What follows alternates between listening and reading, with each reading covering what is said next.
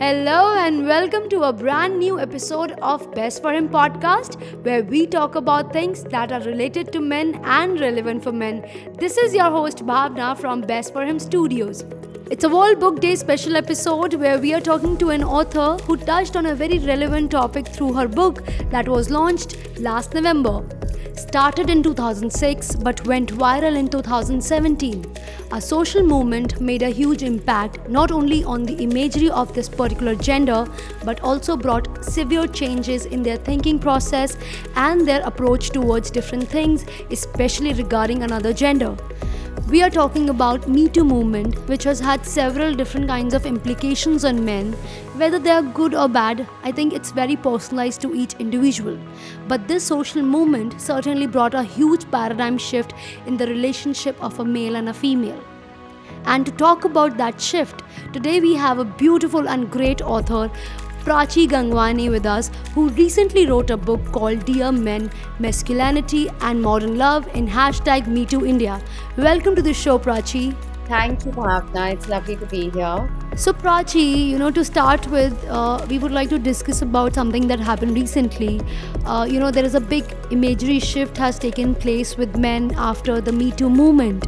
How has that entire Me Too movement affected the men's relationship status, whether it's a serious one or a casual one? Can you please share? So, um, I, I don't think there has been one unified change or response in terms of how men are navigating relationships post Me Too. I think it is across the spectrum. Um, and, you know, on the one hand, you have men who are, yes, more self conscious and cautious. Um, and but on the other hand, you have men who you know are talking about consent and sexual boundaries a lot more than before and i think this is if something you know, if there is a unified impact that the movement have, has had on men, women, or relationships or other genders, is that you know it has given us a vocabulary to talk about consent and and boundaries in relationships. And um, this is not just you know consent is not just about sex. It's about everything in the relationship right? It's about asking each other about the little things as well. So i think that is the big change that has happened after the movement. Um, I don't think that um, men, I don't think it has solved all the problems in the relationship. I don't think that, um, you know, um, consent is always talked about in every situation, and now like men and women are not violating each other's boundaries. It's still happening. But we are talking about it. We are able to talk about it and it has become acceptable to talk about it and i think people have become more receptive to understanding to hearing out the other person's perspective Absolutely, that's a big shift when you see a change in perception. But you know, what kind of changes do you witness in a men when it comes to traditional love or modern love? You know, because I see that men are being okay in handling their household works with their female partners, and they are also okay, you know, in having their female partners contributing to, you know, to the house. So, what are the other things that you see that have changed? I also think that some younger men I wouldn't say many, I think this is a minority, but some younger men are also a lot more emotionally open than um, perhaps their fathers or even men in their late 30s or 40s are today. So I'm talking about men who are in their 20s. You know, I think they are they are emotionally as well more open and they're breaking out of this um, expectation that we have of men or we have had of men to be you know stoic and to be emotionally uh, unattached or removed or aloof. They're not they're increasingly moving away from that. So that's another change that i see happening. Um, and i think also there is an increasing number of men who are uh, very feminist sometimes you know i've come across couples where both of whom are, are, are, equally feminist and vocal about their expectations of gender equality in the relationship but sometimes you know it'll be the men who will call out the women. Or it'll be the men who will voice something that the woman in the relationship is perhaps a little reluctant to voice right? So i think that's another uh, really amazing change that I see in relationships, uh, you know, of younger men. Absolutely. I think the younger generation is going to bring the change. But you know, it has been quite some time that we are seeing a huge emphasis on uh, sharing the load, where men are asked to support women in their household work and women are stepping out and contributing fin- financially. So, how do you see men, especially who are in their 50s and you know, early 60s, considering this shift uh, in the society? Well, you know, like I said, it's a it's a work in progress, and there are individual stories ac- across the spectrum. You know, uh, for example, I don't know how much of the book you've read, but in the book I talk about this one young man who um, comes from a fairly traditional joint family setup with fairly traditional gender roles you know working father working men in the family but uh, the women in in his family his mother and aunts etc have been homemakers and he marries a woman who is very independent. She is working and uh, she has a full-time job as well right? And sh- so i talk about their struggle and i talk about his struggle in particular where he doesn't feel like it's unfair of his wife to expect him to uh, participate in you know uh, taking care of the house yet at the same time there is this idea that he's helping his wife as if it's her job and he's just the helper right? So that o- sense of ownership uh, is not there towards um, sense of ownership or responsibility even is not really there towards the house as much as it is there towards say his work for instance.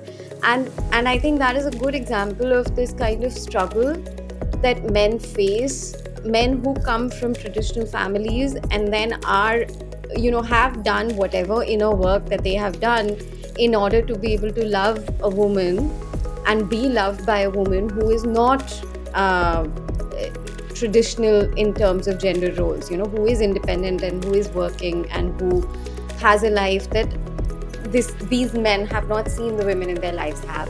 So they have that desire they have that appreciation for it yet you know there is kind of like uh, a conflict in the sense that they're still struggling to unlearn some of the things that they have learned uh, just by observing their family or being raised in a certain type of a family.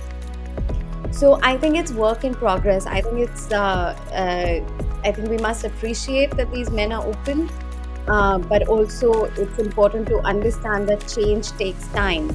You know it cannot happen overnight and uh, sometimes like one person cannot change in all the ways that we would like for them to but if they can change in six out of the ten ways uh, then i think that's good progress Absolutely. I think it's a step by step journey that we have to complete. But do you think uh, a family has a big role to play in this all imagery that men have in their minds? yes absolutely i do think uh, i mean there, there there are a few things i want to say here so let let me try to kind of break it down point by point so to begin with your question yes i do think families play a crucial role However, we cannot expect the older generation to change. That's just unfair. I think that's unfair and that's futile because, you know, 50 in your 50s, in your 60s, your 70s, you're set in your ways. You have spent most of your life having a certain belief system. So to for a 30-year-old person who's getting married, for them to expect their 60 year old parents to change and look at the world in a completely different way is unrealistic and unnecessary, right? let them be. Uh, but I think that the the important bit and the crucial bit where it comes to families is upon the young younger parents, the young parents today who are um, raising children today, right? Kids who are like two, three, four, five, or even teenagers, parents of teenagers today, parents who are going to have kids in the next few years. So it's the young parents, I think, who bear the brunt of uh, changing these things and ch- challenging the culture and raising their children in a way that's more um, responsible towards other genders. So that's one aspect. but i also want to point out that you know we cannot put the entire onus on parents upbringing or family there are plenty of people out there who come from very conventional very orthodox traditional families who have broken out of that and on the other hand there are also people who come from liberal family families who are like you know not so liberal themselves not as liberal as you would expect them to be given their family background so it's so many different factors, right? It's our education, it's the content we consume, it's our friends, peer group also plays a huge role. You know, the way teachers speak to students in schools plays a huge role in this. The kind of movies we watch, the kind of music we listen to. So that's the thing, you know, like gender is not yes, it it begins at home, but it doesn't end there. You know, it's a whole culture that we consume and that we are a part of. So I think what families can really do is to plant that seed of questioning um, convention, questioning gender roles, questioning biases, and not just gender, in terms of other things as well, you know.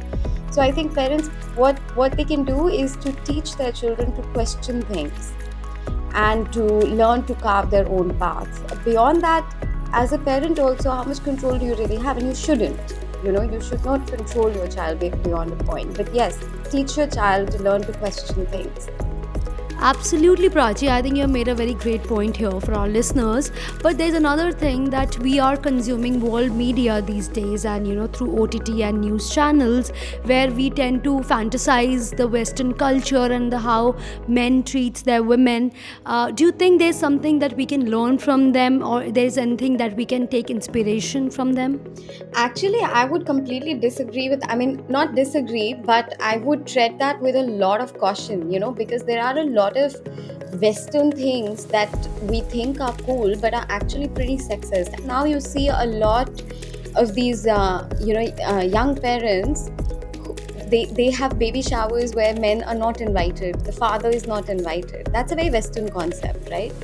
And we think it's cool that, oh my god, we're doing a baby shower, we're not doing anything religious, but you're excluding the father, you're putting the entire burden of parenting on the mother right? So, how are you progressing? You're not. So, I think we need to tread with caution when we say that Western values are more liberal than Indian or Indian, let's say, let's say Hindu values, because that's what I am familiar with. I don't know the, you know, uh, culture around gender in other religions that we have in India, unfortunately, and that's something I would like to learn very much.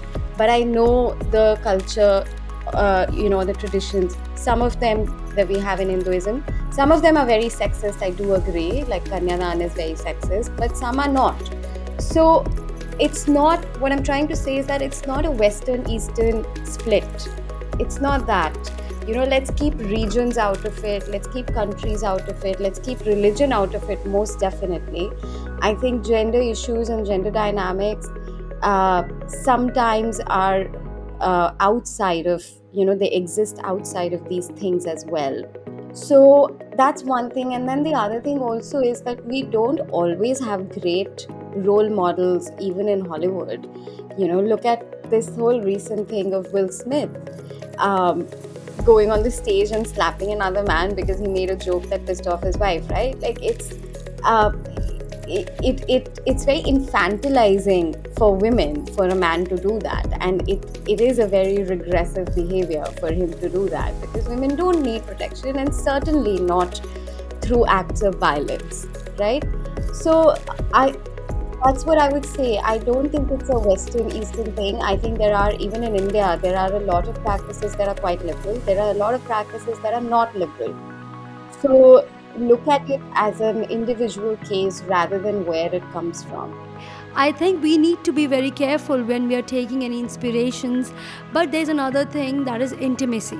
Men tend to have bigger aspirations than women, and this brings clashes and disagreements. So, how should men treat such situations? Can you please share? Hmm, sure.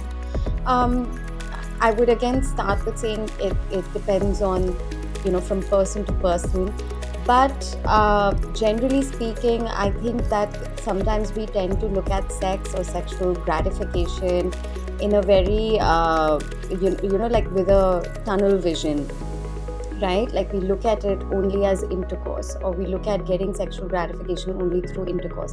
Where, whereas there are many different ways, you know. Uh, there's nothing wrong with solo play. There's nothing wrong with using toys. There's nothing wrong with, uh, you know, getting pleasure in other ways as well.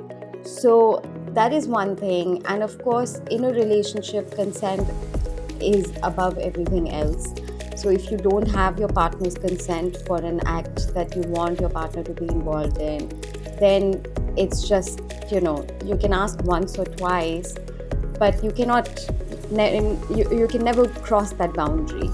Um, and I also think that, uh, you know, there's, um, I think, okay, let me put it this way. I think that everybody at some point in their life should go to therapy that's number one. And I think that uh, there is uh, a lot of value in seeking therapy when you're facing trouble in your sexual life. Um, because a lot of times, you know, trouble trouble under the sheets actually may have some parallels in other areas of your relationship as well, right? So I think there's nothing wrong with going with ther- going to therapy. So if couples are having trouble with their sex life, see a therapist, see a marriage counselor, see a sex therapist. Uh, there are many uh, qualified and good sex therapists or marriage counselors, couples counselors out there now who are young, who are, you know, um, who understand the challenges, the kind of challenges and needs and desires that people of today have, right? And now with two years of the pandemic, even therapists have gone online. So you, that accessibility issue is also not there. You can always do an online session. So that's the other thing I would say. Um, and and but I also want to point out something which is a harsh reality of uh, you know uh, relationships in in India is that talking about sex is a very difficult thing for most people. It's a very awkward thing for most people, even married couples. So, and I think a lot of times, you know, couples tend to be sexually dissatisfied in, in their relationship because they are not able to effectively communicate their needs, their desires. So, that's something to work on, and it's not always possible to work on it on your own hence the need for professional intervention. Right, right. But you know, there's another significant thing that we just cannot miss talking about that is mental pressure. Men bear a lot of mental pressure not only due to hectic professional lives but sometimes due to personal clashes as well. So, how do you see men handling this? Has there been a shift in how men perceive others' opinion now?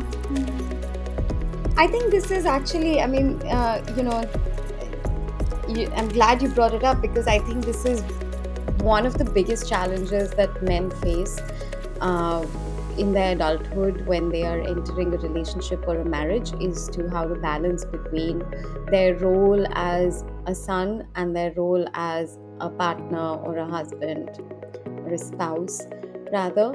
Um, and um, so it's there. It's definitely there. Um, and how do you deal with it? Again like you know i don't i mean i i always avoid making generalizations because everybody's story is different. Um, but if you feel like you know if, if someone feels like they're struggling with this communicate talk about it go to therapy seek family counseling or, or couples counseling one thing I think need, that needs to become uh, more and more common, that needs to become a common practice in India, is for couples to go for premarital counseling. And especially if you are entering an arranged marriage, I think it is crucial to go for premarital counseling. So, what happens in premarital counseling? You know, uh, essentially what the therapist will help you understand is you know who you are what your personality traits are what your patterns are what your partner's patterns are what your relationship patterns are and what are the kind of problems that you are likely to face when you get married. So it's not to say that if you go for premarital counseling you'll not face any issues or you'll not feel the pressure to balance between your family or your spouse right?